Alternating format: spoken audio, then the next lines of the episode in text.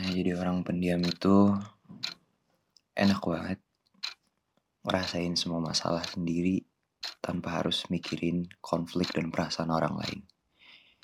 Gue lahir dari keluarga yang enggak kaya banget, kekurangan pun juga enggak. Semuanya serba cukup.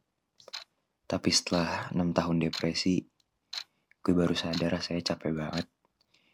Gue emang bukan orang yang terbuka dan cerita ke orang lain tentang semua masalah-masalah gue.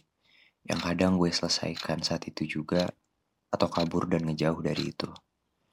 Gak ada hari tanpa nangis untuk mikirin semua masalah-masalah gue. Berat banget rasanya.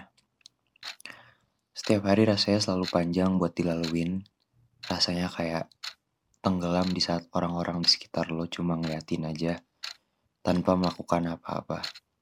Saat itu hidup seperti gak ada artinya dan yang ada di pikiran lo itu cuma pengen mati aja.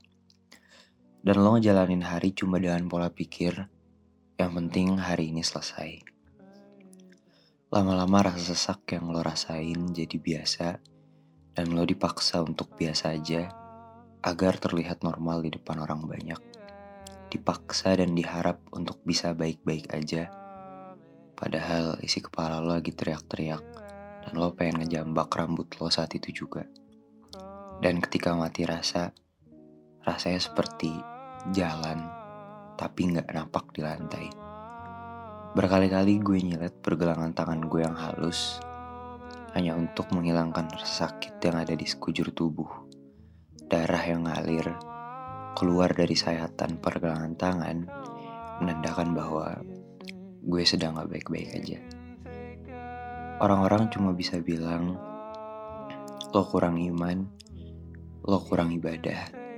Seakan menghakimi atas apa yang gue alamin dan menyalahkan diri gue karena kurangnya agama gue.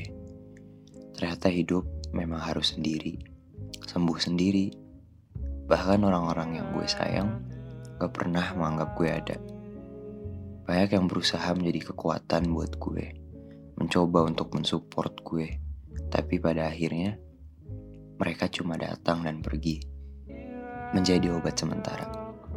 Gak sedikit juga orang yang bilang gue bakal sembuh, tapi mereka lupa kalau sembuh juga bisa kambuh. Ya Tuhan, gue capek banget.